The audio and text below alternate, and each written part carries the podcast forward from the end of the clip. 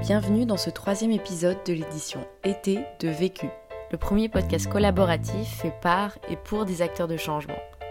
On est très heureux de vous retrouver en cette période estivale pour vous faire un petit cadeau. Sur la plage abandonnée, en voyage ou à la campagne, nous avons décidé de nous glisser dans tes bagages. Parce qu'il n'y a pas que les enfants qui ont le droit de préparer la rentrée en s'amusant, on te propose un cahier de vacances Summer Jump gratuit et réalisé en collaboration avec des partenaires de choc. Nous te proposons 22 pages pour prendre un temps de recul et faire le tri sur tes envies professionnelles. Le lien de téléchargement est disponible dans la description du podcast. À cette occasion, nous allons pendant les 4 prochaines semaines vous proposer un best-of de podcasts réalisés ces derniers mois avec ces mêmes partenaires du Summer Jump. My Little Paris, Welcome to the Jungle, Assess First, On Purpose, Make Sense, So Many Ways et So Good. On vous laisse avec Loïc, le cofondateur de So Good. Bonne écoute Je n'ai qu'une question à vous poser. C'est quoi la question? C'est quoi le problème? Vécu À chaque galère, des apprentissages. Vécu, des retours d'expérience pour gagner du temps et de l'énergie.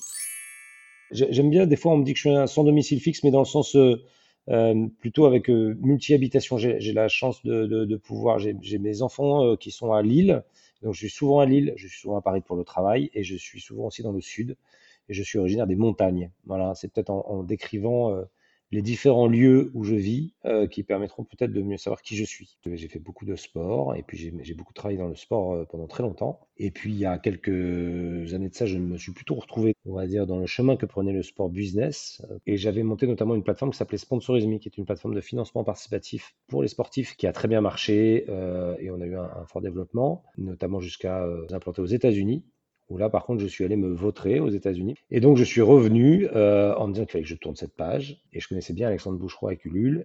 Alors, Ulule, euh, alors on appelle ça une plateforme de financement participatif, même si euh, on se considère plus aujourd'hui comme un, incubateur de projets à impact positif. Et on a discuté ensemble pour euh, euh, racheter en fait euh, Sponsorisme et, il m'a demandé de, de prendre la direction de Ulule, voilà, dans une vision qu'on a partagée sur le sujet de l'impact. Je lui ai dit que j'étais assez convaincu à la, en voyant euh, le- le- les projets qui arrivaient sur la plateforme, de se dire à un moment, il y a un- c'est dans l'ADN du LUL en fait, et peut-être que c'était pas suffisamment mis en avant.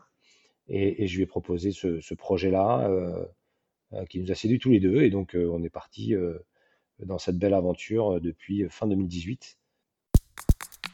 La question. Comment lancer son projet dans un secteur en déclin et en pleine pandémie mondiale? Le vécu. On est dans ce repositionnement du LUL sur le sujet de l'impact et il y a plusieurs paramètres qui rentrent en jeu par rapport à ça. Le premier paramètre, c'est le volume de projets qui arrivent sur la plateforme. On, on est, quasiment sur plus de 1000 projets par mois qui arrivent sur LUL. Enfin, moi, je ressens quelque chose d'assez fort par rapport à ça. Le deuxième paramètre, c'est on a effectivement sur notre marché un concurrent qui s'appelle KissKissBankBank, parce que c'est bien quand il y a plusieurs concurrents sur un marché, euh, ça, permet souvent de faire grandir les choses, mais qui a été racheté par la Banque Postale et qui a des moyens que nous n'avons pas, notamment en termes de communication. Et ils ont une part de voix beaucoup plus forte que la nôtre, alors que nous sommes deux à trois fois plus gros qu'eux. Et puis il y a un troisième paramètre qui est que euh, un peu plus personnel, mais qui est, je, je me rends compte que notamment le monde, à un moment titre qui fera plus 7 degrés à la fin du siècle, et que concrètement il va pas rester grand monde à la fin. Et, c'est une vérité, mais sauf qu'elle est très anxiogène. Et, quand on voit l'enjeu de, Ulule et, tous ces projets qui arrivent, qui entreprennent, on se dit mais pourquoi est-ce qu'on parle pas finalement des gens qui essayent de, changer le monde? Alors peut-être des signaux faibles, peut-être à, un petit niveau, mais qui finalement essayent de faire bouger les choses. Et dans ma vie antérieure, j'ai connu un mec qui s'appelait Franck qui a créé un groupe qui s'appelle Sopress. Et en fait, l'ensemble de ces choses-là m'ont fait devenir à un moment, si on était capable de créer notre propre outil de communication, que l'on euh, autofinance entre guillemets avec notre propre communauté et qui nous permettent finalement de mettre en avant ces gens qui essaient de changer le monde de manière positive, bah en fait on, aurait euh, tout gagné.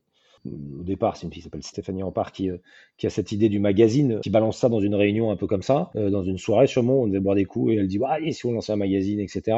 Et donc c'est un peu avec cette, cette, cette idée un peu folle que je suis allé voir Franck parce qu'en fait, euh, lancer un magazine papier en 2019, faut quand même être un peu taré pour le faire. Et donc, on part dans cette, dans cette aventure en se disant, bah, on va lancer le projet, mais on est en décembre 2019, euh, donc euh, on ne sait pas ce que c'est que le Covid, on, sait ce que c'est que la crise de la presse euh, écrite, mais pas ce que c'est que le Covid. Et puis, on lance cette campagne de financement participatif. Et puis là, on est le 7 mars. Et, et donc, la campagne démarre plutôt pas mal, mais elle se stoppe elle se stoppe au cinquième jour, ou je sais plus quel exactement, mais voilà, ou le début de la pandémie, où on se retrouve tous enfermés chez soi. Tout le monde est totalement tétanisé à d'autres sujets que de financer un magazine comme ça. Et puis, je pense ça prend 5-6 jours avant qu'il y ait, un, je sais pas, une espèce de prise de conscience. Ça s'est mis à partir. Et puis ça s'est pas trop arrêté puisqu'on a fini à plus de 14 000 abonnés. Le record d'un magazine, euh, toute plateforme confondue, c'était 6 ou 7 000. Et puis arrive le numéro 1 qui sort beaucoup plus tard que prévu hein, parce que entre temps, sinon ça serait pas drôle, euh, Prestalis qui est le premier prestataire de, vente de magazines dépose le bilan. Comme ça au moins c'est beaucoup plus facile pour distribuer les magazines. Donc c'est un, un, euh, monstrueux. Mais donc on lance le mag début juin. Et là, en fait, on se retrouve en rupture de stock au bout de 10 jours. Parce qu'en fait, on n'avait pas prévu. On a vendu plus que l'Express, que SoFoot, que, enfin voilà, que, que des magazines traditionnels, on va dire. Donc on s'est dit, waouh, il y a un truc qui se passe. Et ça, c'était le premier. C'est normal, c'est le premier. Et au deuxième, on a refait pareil. En fait, on s'est dit, bah c'est pas que le premier. En fait, le troisième, on n'a pas encore les chiffres, mais ça s'annonce plutôt pas mal. Et donc voilà, on se marre bien en fait. Premier apprentissage. Premier apprentissage, avoir l'étincelle en soi pour l'allumer chez les autres. Là, on est loin de toute stratégie en fait. Même si là, euh, c'est super facile après d'aller raconter le truc en disant attendez, ah la stratégie, j'explique que c'était écrit, euh, c'était voilà. Non, en fait, c'était pas du tout euh, ce qu'on avait prévu. C'est de pas se rationaliser, mais en fait, c'était vraiment instinctif, c'était vraiment naturel en fait, et c'est ça qui est assez intéressant un peu quand les planètes elles s'alignent, parce qu'au fond de vous, vous savez que la conviction que vous avez n'est pas simplement mienne, mais qu'elle est, qu'elle est commune en fait. Souvent, je prends l'exemple de, je dis aux gens, euh, après avoir écouté la matinale sur France Inter ou sur Europe 1 ou sur RTL, on a juste tous envie de se jeter par la fenêtre. Enfin, il y a un moment où, voilà. Donc, il n'y a pas que moi qui le sens. Enfin, vous voyez, il y a un moment. Donc, euh, quand vous commencez à la, dire à quelqu'un d'autre et que le mec dit, bah ouais, ouais, je suis d'accord et puis que vous en avez deux, dit bah ouais, moi aussi. Et vous dites mais en fait on est plein d'accord en fait. Et Franck dit bah ouais ouais, je suis d'accord avec toi. Je dis ouais mais on fait un truc, c'est la petite étincelle qu'il faut et hop. Et donc d'un seul coup, le moindre problème devient une solution. Et c'est pour ça que quand on se dit en fait on commence à se poser des questions sur la publicité, hein, parce que dans le modèle économique, il y a la publicité, et on se dit, euh, on se dit, on voit pas une bouteille de Heineken en dernière de couve de, du mag, quoi. Enfin, ça n'a pas de sens. Ou alors, s'il y a euh, Porsche qui nous met une pub pour un Porsche Cayenne électrique à l'intérieur, on va être ridicule. Enfin, ça, ça, ça, va. Donc on se dit, bah, on va en parler aux gens qui font ça, en fait, les dire comme de toutes ces boîtes, on va aller les voir, on va leur en parler, et ils vous disent, bah oui, en fait, non, bah non ça n'a pas de sens. Donc, une fois de plus, on est d'accord. Donc, donc, on fait quoi alors? Et donc là, ils disent, bah, trouvons des idées ensemble. Et c'est pour ça que ça rejoint le projet collectif. C'est qu'en fait, la réflexion, elle est commune. Euh, finalement, cette espèce de dénominateur commun, en fait, c'est magique. Et, et, ce truc-là, là, vous il est inexplicable. Il est on ne peut pas le reproduire, on ne peut pas le prévoir, on ne peut pas s'organiser pour le faire. C'est juste un moment de grâce, entre guillemets, euh, qui est super cool. Et en plus qui dure et tout, donc c'est génial. On essaie de le faire durer, donc on se dit, il faut surtout pas faire de strat, parce que si je fais une strat, en fait, on va aller dans le mur. Donc ne faisons pas de strat, allons-y, continuons et faisons vivre le truc. Deuxième apprentissage. Repenser le modèle existant. Repenser le modèle existant, c'est plutôt être, suffisamment naïf sur le sujet. Moi, je ne viens pas des médias au départ, donc euh, pour se dire en fait ne rien s'interdire en fait. Et pourquoi, euh, et pourquoi on peut pas faire comme ça? Ben, Parce qu'en fait, euh, on l'a jamais fait. Ok, non, mais si on l'a jamais fait, on peut peut-être essayer ou non.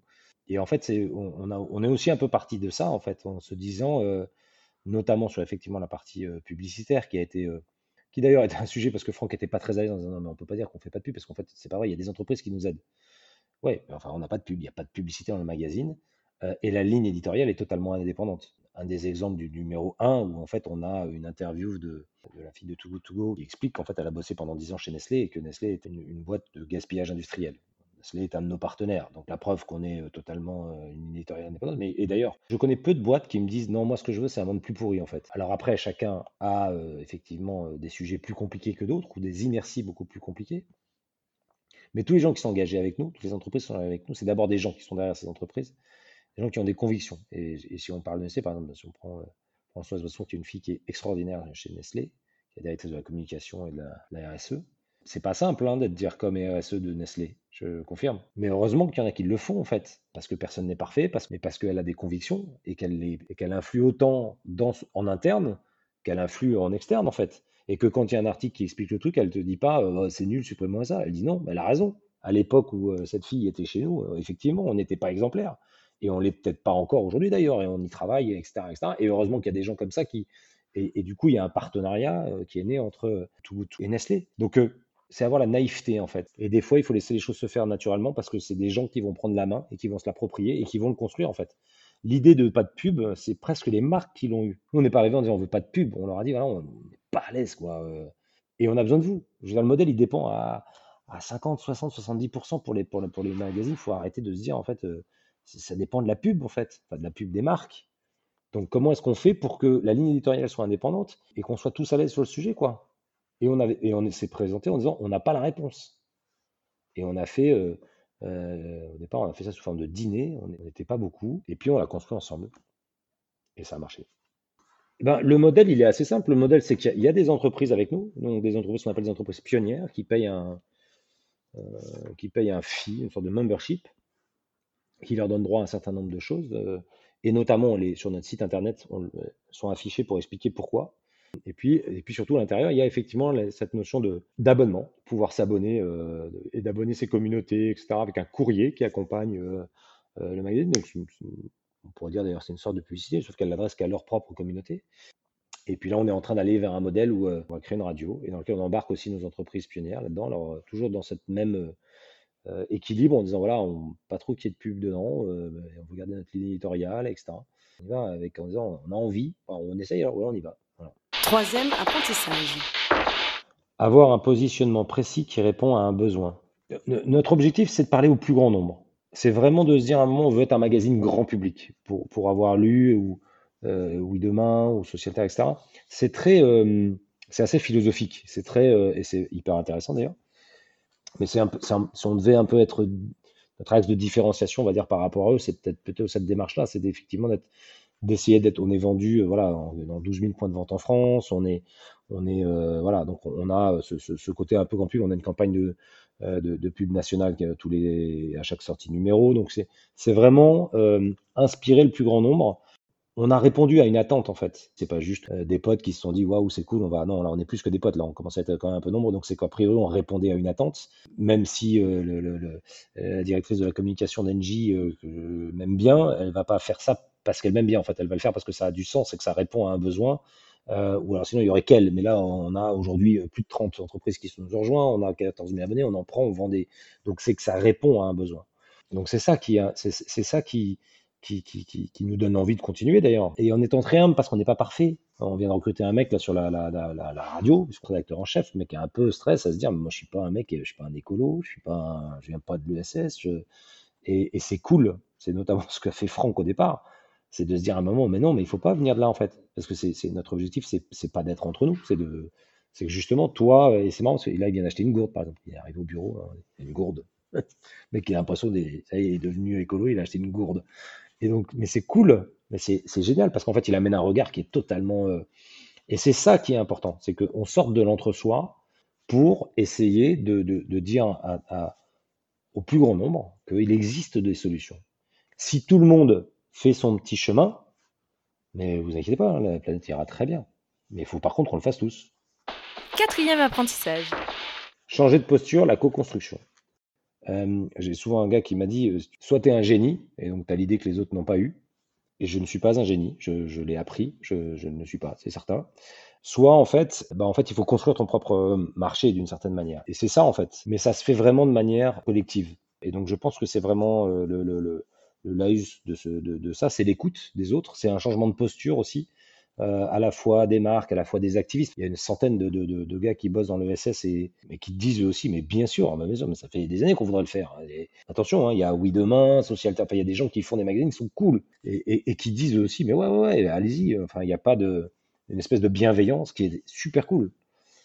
Je me rappelle toujours, on a organisé début janvier, c'est Stéphanie Ampard qui a fait ça, une sorte de petit déjeuner des activistes. On avait prévu d'avoir euh, 20 personnes, 25 personnes, on a eu plus de 100 personnes. Il y avait les gens de Oui Demain, mais il y avait, il y avait tout l'écosystème de, de l'ESS qui était là, en fait. Mais je rappelle, on est avant le Covid. On est, on est, euh, voilà. Et donc, il y a déjà ces gens-là, ils, ils ont conscience qu'il faut faire quelque chose. C'est ça qu'il faut qu'on arrive à garder, qui est pas simple. C'est que ça reste le projet de tout le monde. Et ça passe par un changement de posture. Euh, je reprends l'exemple des grandes entreprises. euh, Il y, a- plus ce côté un peu top-down. euh, mais je pense aussi aux activistes qui ont aussi changé de posture. Parce qu'il y a eu un moment aussi où les activistes disaient Ouais, les entreprises, c'est tous des gros cons, euh, etc., etc. Ce qui n'était pas totalement faux, en fait. Les deux avaient un peu raison. Sauf qu'ils ont aussi, eux, accepté de dire à un moment En fait, ils font partie de la solution, il faut qu'on l'accepte. Donc il fallait qu'il y ait un changement de posture des deux côtés. Je pense que tout le monde a accepté de se mettre d'une relation d'adulte à adulte responsable d'une certaine manière. Et je pense que c'est ça qui est hyper excitant dans la, dans la, dans la décennie qui arrive. Cinquième apprentissage. Ne pas se dire que ce qu'on a réussi une fois est, est reproductible, quoi. Mais c'est ça qui est vachement intéressant, en fait. C'est que ça ne peut pas être reproduit. Ce que je suis en train de dire là, ce que j'ai dit là, en fait, ce n'est pas reproductible. Ni par moi, ni par qui que ce soit d'autre. Ce qui est reproductible, c'est la posture. L'action en elle-même n'est pas reproductible. La posture l'est. Et si on refait le parallèle avec le sport, c'est un peu la même chose. C'est que tout est une question d'écoute, de co-construction. C'est ça qui est intéressant en fait. Dans le vécu en lui-même, c'est pas tant le résultat, c'est le chemin qu'on a fait pour y aller et la posture qu'on a eue sur ce chemin-là. C'est ça qui est hyper intéressant. Le, vécu, il est là, il est en aucun cas d'être donneur de leçons ou de dire, euh, en fait, je suis persuadé que si je repars dans un autre projet, en fait, la seule chose que j'aurai comme learning, c'est la posture que j'ai eue. Et en aucun cas, euh, le résultat vers lequel je suis allé. Euh, souvent, je, parle avec des mecs qui lancent des startups et je leur dis arrêtez de vouloir faire des, euh, licornes. Ça n'existe pas, les licornes. Et il y a des super beaux poneys. Donc, la finalité, c'est pas de faire une licorne. En fait, la finalité, c'est d'entreprendre. S'il s'avère que votre truc c'est génial, bah, ça en fera une licorne. Mais si vous partez au départ en vous disant je veux faire une licorne, bah, vous ferez même pas un beau poney. pour gagner de l'énergie. J'ai eu l'immense privilège d'être l'agent d'un gars qui s'appelle Stéphane Yagana, qui était un grand athlète, et qui est de trouver cet équilibre entre la force et la détente. Quand on est dans une course, on a l'impression que l'athlète force alors qu'il est, c'est celui qui sera le plus détendu qui va euh, finalement euh, gagner. Et donc c'est cet équilibre-là qui est hyper compliqué à trouver, mais quand on l'a, ben, on a une énergie de ouf. Conseil pour gagner du temps. Mon conseil pour gagner du temps, c'est d'autoriser à se tromper. Ça peut paraître euh, en fait contradictoire ce que je dis, mais en fait on gagne beaucoup de temps en allant dans des fois dans des mauvaises directions parce que le learning est beaucoup plus important. Et je crois que c'est vraiment une des clés, c'est euh, c'est vraiment de se donner l'autorisation de se tromper. Penser différemment, c'est s'autoriser à se tromper. Et c'est là qu'on apprend le plus, je pense. L'autre question. Alors la prochaine question que je me pose, mais dans laquelle j'ai déjà en fait euh, une partie de la réponse, c'était de se dire est-ce que ce goût peut être une entité à part? C'est une entreprise à part entière. Et en fait, ce Good va devenir une entreprise à part entière. Donc, on va en faire une spin-off avec Ulule qui va euh, avoir son propre business model et on va voir si ça peut fonctionner. Donc, ça, ça va être cool. Si tu es arrivé jusqu'ici, c'est qu'a priori, tu as aimé ce que tu as écouté. Alors n'hésite pas à t'abonner, à nous laisser un commentaire et une pluie d'étoiles sur Apple Podcast. Et si tu souhaites toi aussi réaliser tes propres podcasts, rendez-vous sur notre site ticketforchange.org où tu trouveras l'accès à notre formation en ligne. À la semaine prochaine. Vu Vécu. Vaincu. Pour plus de vécu, clique vécu.org.